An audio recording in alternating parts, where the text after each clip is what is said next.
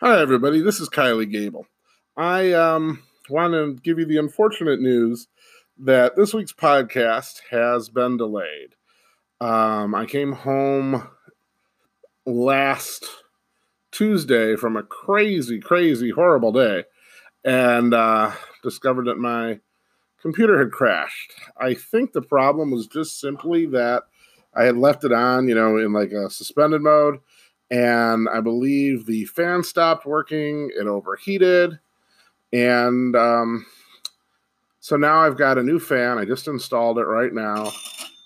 Ooh, cha-ching! Thank you, book report.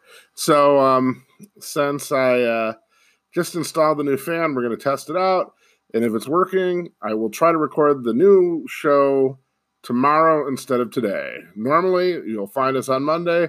This week, because of the computer problems, it should be Tuesday. Sorry for the inconvenience, and I hope to see you back here tomorrow with a new episode. Thank you.